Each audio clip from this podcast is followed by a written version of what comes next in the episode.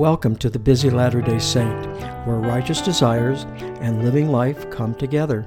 Here, members of the Church of Jesus Christ of Latter day Saints discuss their challenges and successes in studying the Scriptures. I am your host, Richard Bernard.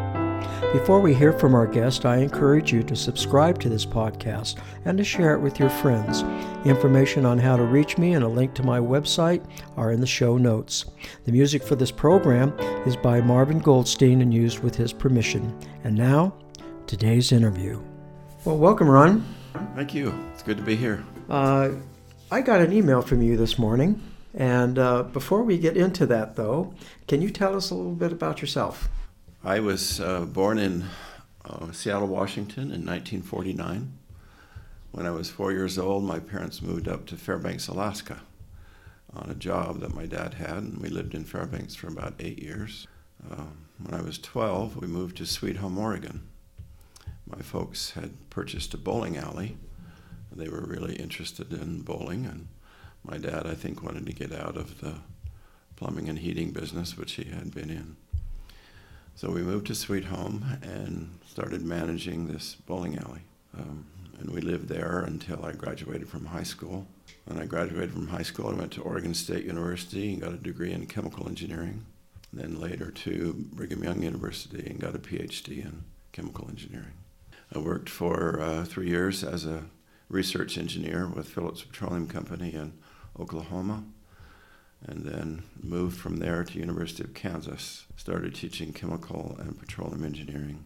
Uh, we were there for four years. Moved to University of Wyoming, taught there for six years in their petroleum engineering department. And then from there we moved to Provo, well Orem, which we live, and I uh, in 1987 and started teaching in the chemical engineering department at Brigham Young University.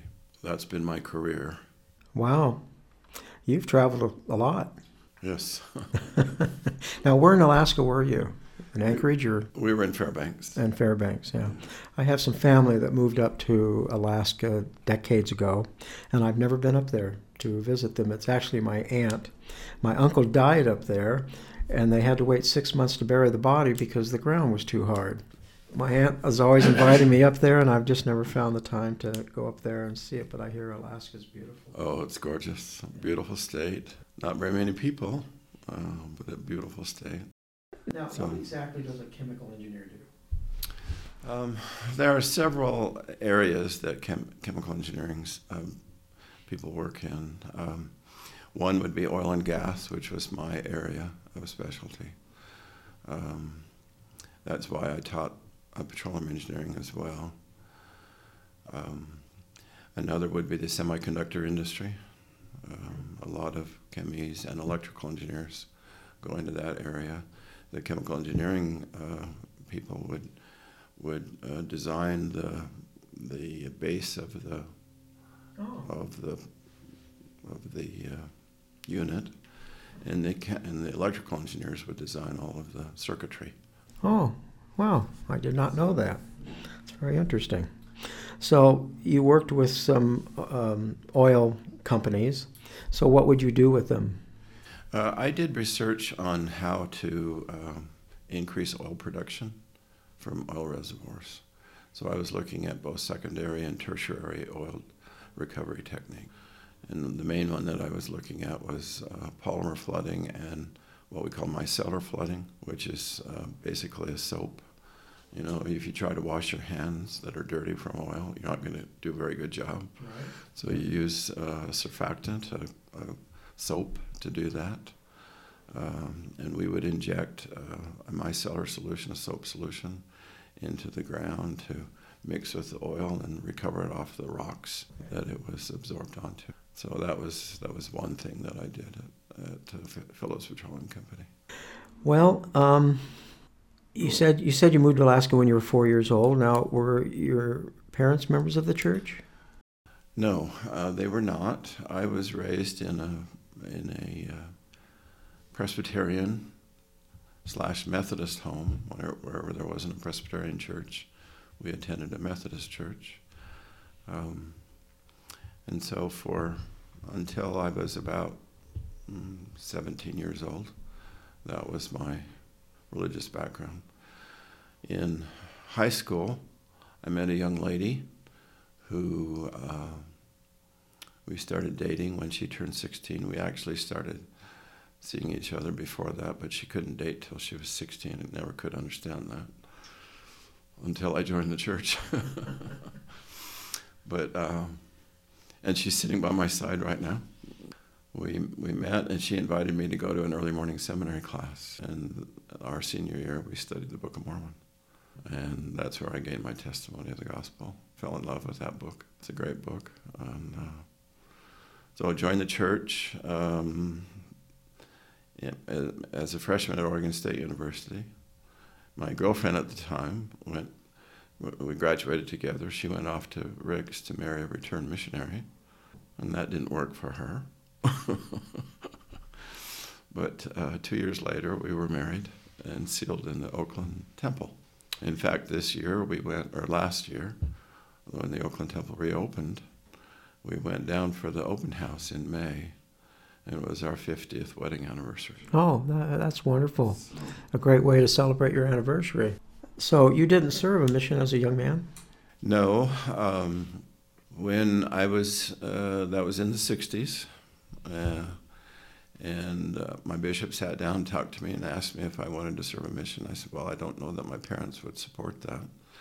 He said, Well, that's a good thing because we have a limit of the number of of missionaries that we can send out because of the war. And that was the Vietnam? Yeah, Vietnam War. And so, and I think the limit in our ward was two, and there were six young men that graduated in our graduating class, and they all wanted to serve mission. Well, I know five of them wanted to serve missions.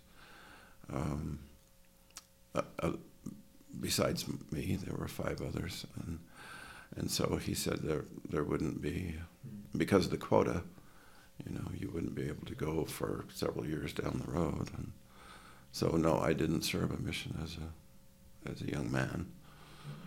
Uh, we've served two missions now. Yes. Now you are serving currently as a senior missionary in the Orem uh, mission. Um, how long have you been doing that? We've been serving since uh, the end of July of last year. And right now we have an, an, assignment, we were given an assignment a week or so ago. We're the executive secretary for the senior mission, the MLS, the Member and Leader Support uh, Missionaries in our mission. Now, for those that don't know, what does a senior missionary do that's living at home but serving a full time mission? What are your responsibilities? Uh, the mission has given us uh, two main responsibilities. One is to present a what's called a member missionary message. So we go around to active members of the church and present this message, and it, basically the message is to invite them to participate in in the gathering of Israel. And last year, that was very successful. We had uh, 681 baptisms in the Orem mission, which was the largest in the state of Utah. There were a lot of members of the church that got involved in sharing the gospel. And so these member missionary messages uh, work really well. So one is the member missionary message, and then what's the second one? The second one is to when when a convert is baptized, the senior missionaries are asked to help them get to the temple to do baptisms if they're eligible, if they're old enough. And we've seen a lot of good success with that. And of course, that helps with the retention rate of those converts. Well, how does scripture study fit into all of this, into your life in general and as a missionary? Oh, well, let me back up a little bit. When I started teaching chemical engineering at, at Brigham Young University, the first year that I was there in 87, I was asked to be an adjunct member of the religion college. And so I taught either a Book of Mormon class or a Doctrine and Covenants class in addition to my um, chemical engineering courses that I taught for most of my career at BYU. And I retired in 2015, uh, winter semester, so April of 2015, I retired. So during that time, um, I studied the gospel a lot eh, because as, as a teacher, you've got to be ahead of the students, right? um, and so I've, I've always been told, and I've always told people that teachers probably learn more than what their students do. Yeah, I think that's true. And that, and, and I really enjoyed that. Uh, you know, I, I'm an engineer at heart, and uh, and so I love teaching engineering, but I also love teaching in that religion college as well. Mm-hmm. And so that from that grew um, a, uh, an intense, if you will, study habit of mine. So for years, I've, I've, I've studied the gospel quite a bit, particularly the Book of Mormon. Um, I've read it, I, I, don't know how many times. Uh, uh, as an example, in the last three years, after we served our first mission, we served our first mission in Sacramento, California, and my wife was the mission nurse. And I worked in the office and did whatever they asked me to do. Um, but when we got home from that, I got back into the Book of Mormon a lot. And there's a book that Elder Holland has written called Christ and the New Covenant.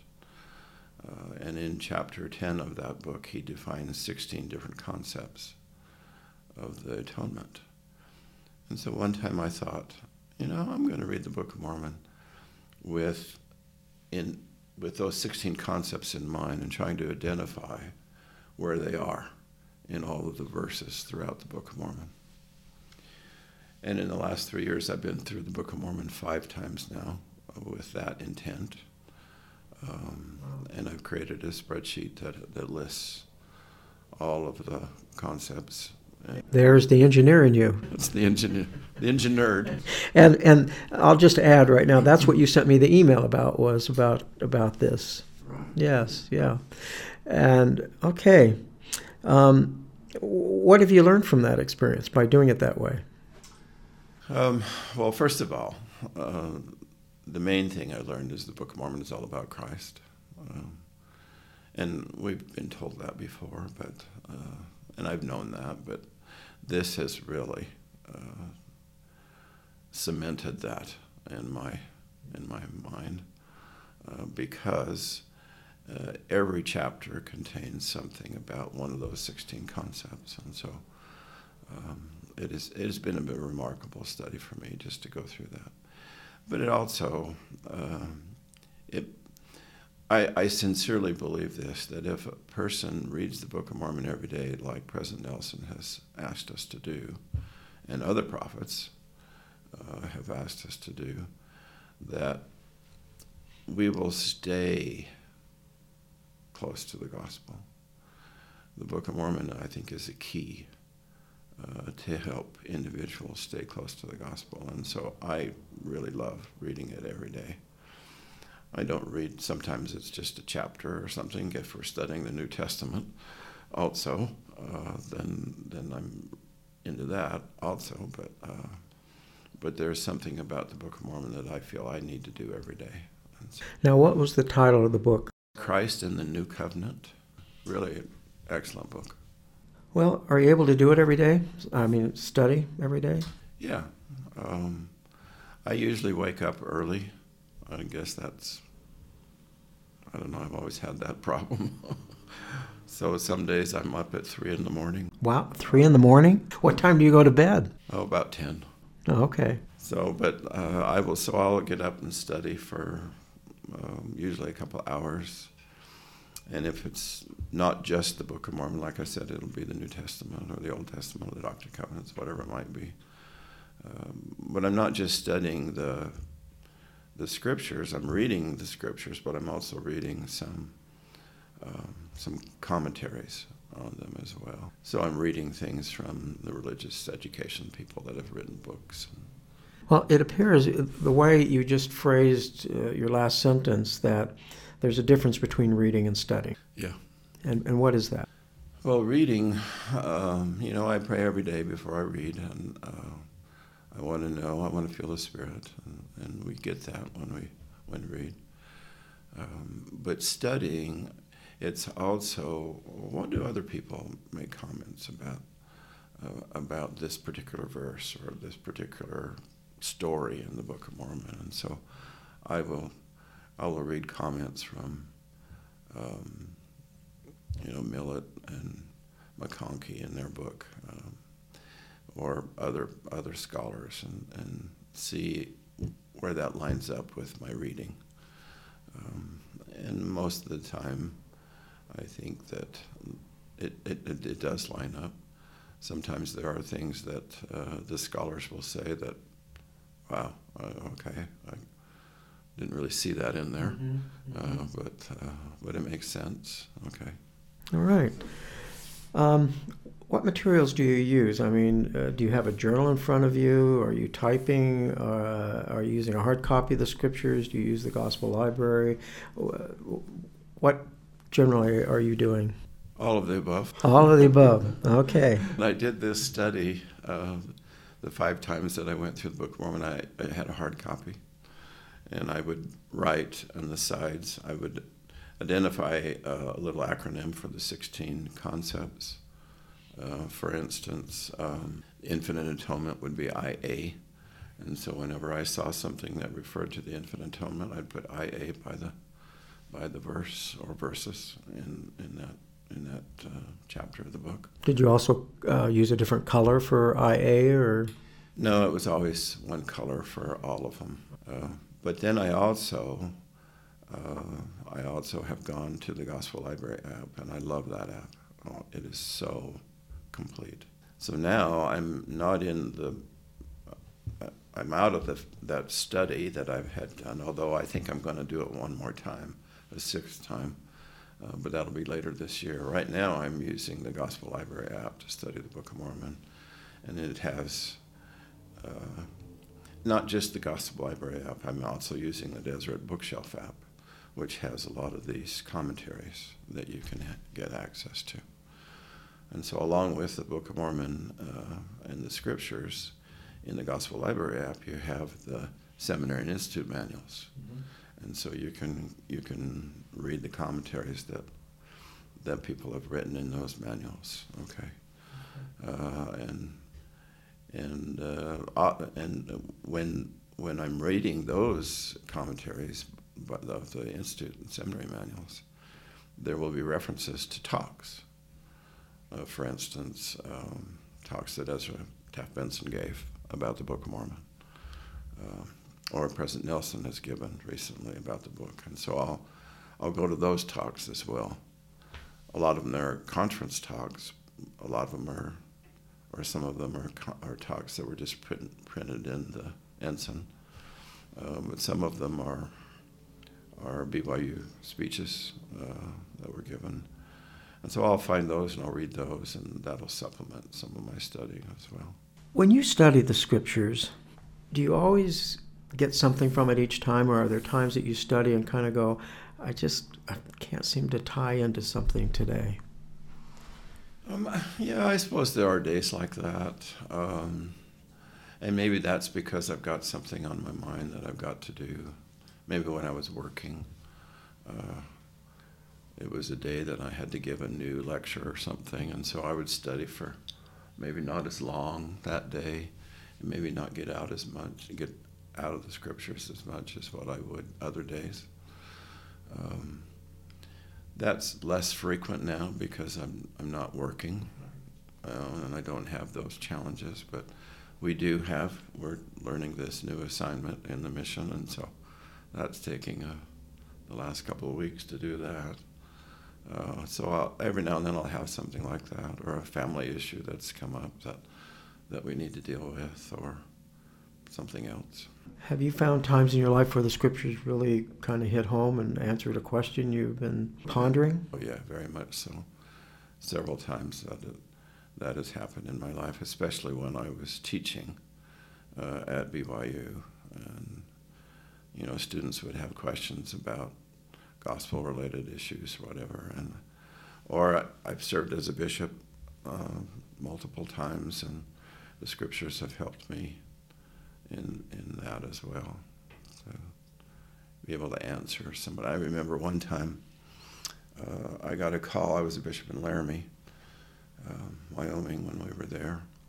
And I got a call about 1.30 in the morning from one of our young women uh, in our ward, and and I, I, I was trying to wake up.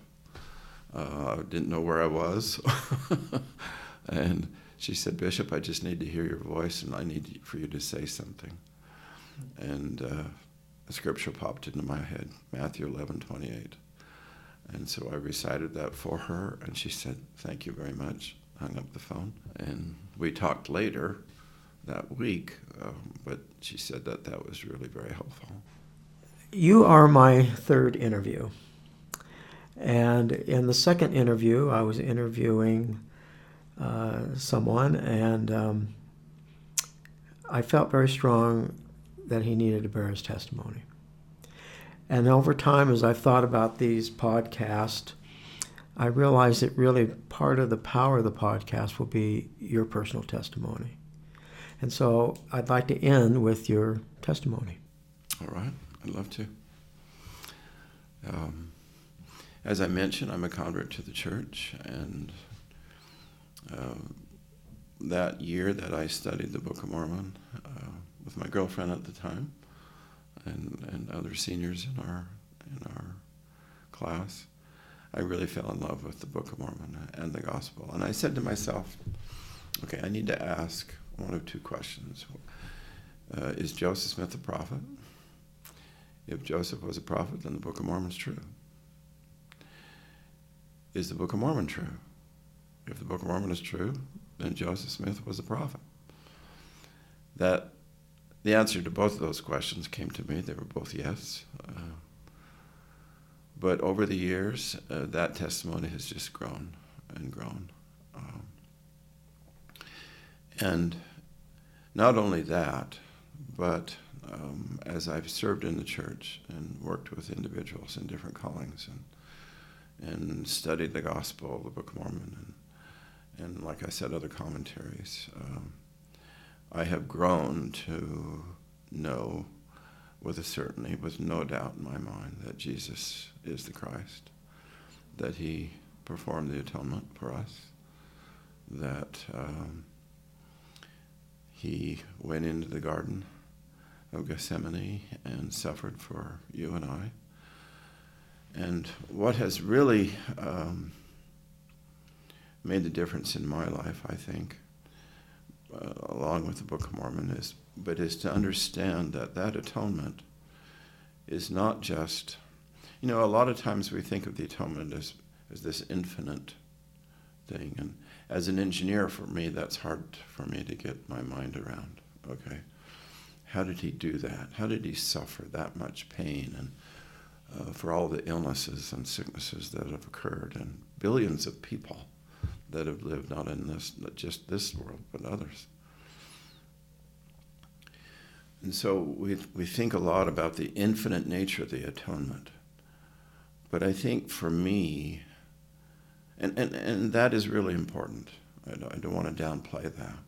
But for me, and for those that I've worked with uh, in the church and a lot of years, uh, the personal nature of the atonement has meant a lot to me.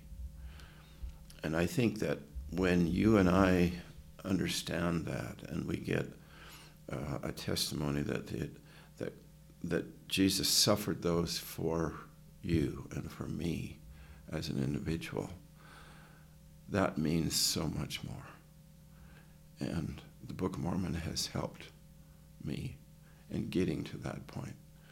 Because the Book of Mormon, more than any other scripture, um, testifies of what the Savior has done for us on an individual basis. I love Alma 7, 11 through 13, that talks about the illnesses and the sicknesses and the infirmities that he suffered for us. Not just the resurrection, not just the atonement, but he has given us this, this strength, this enabling power, the grace, uh, uh, his grace, if you will to make it through this life with all the challenges that, that we face. So, yes, I know without a doubt that uh, Heavenly Father created a plan of happiness for us and that He sent His Son to uh, complete that plan. And I testify of that in His holy name. Amen. Thank you.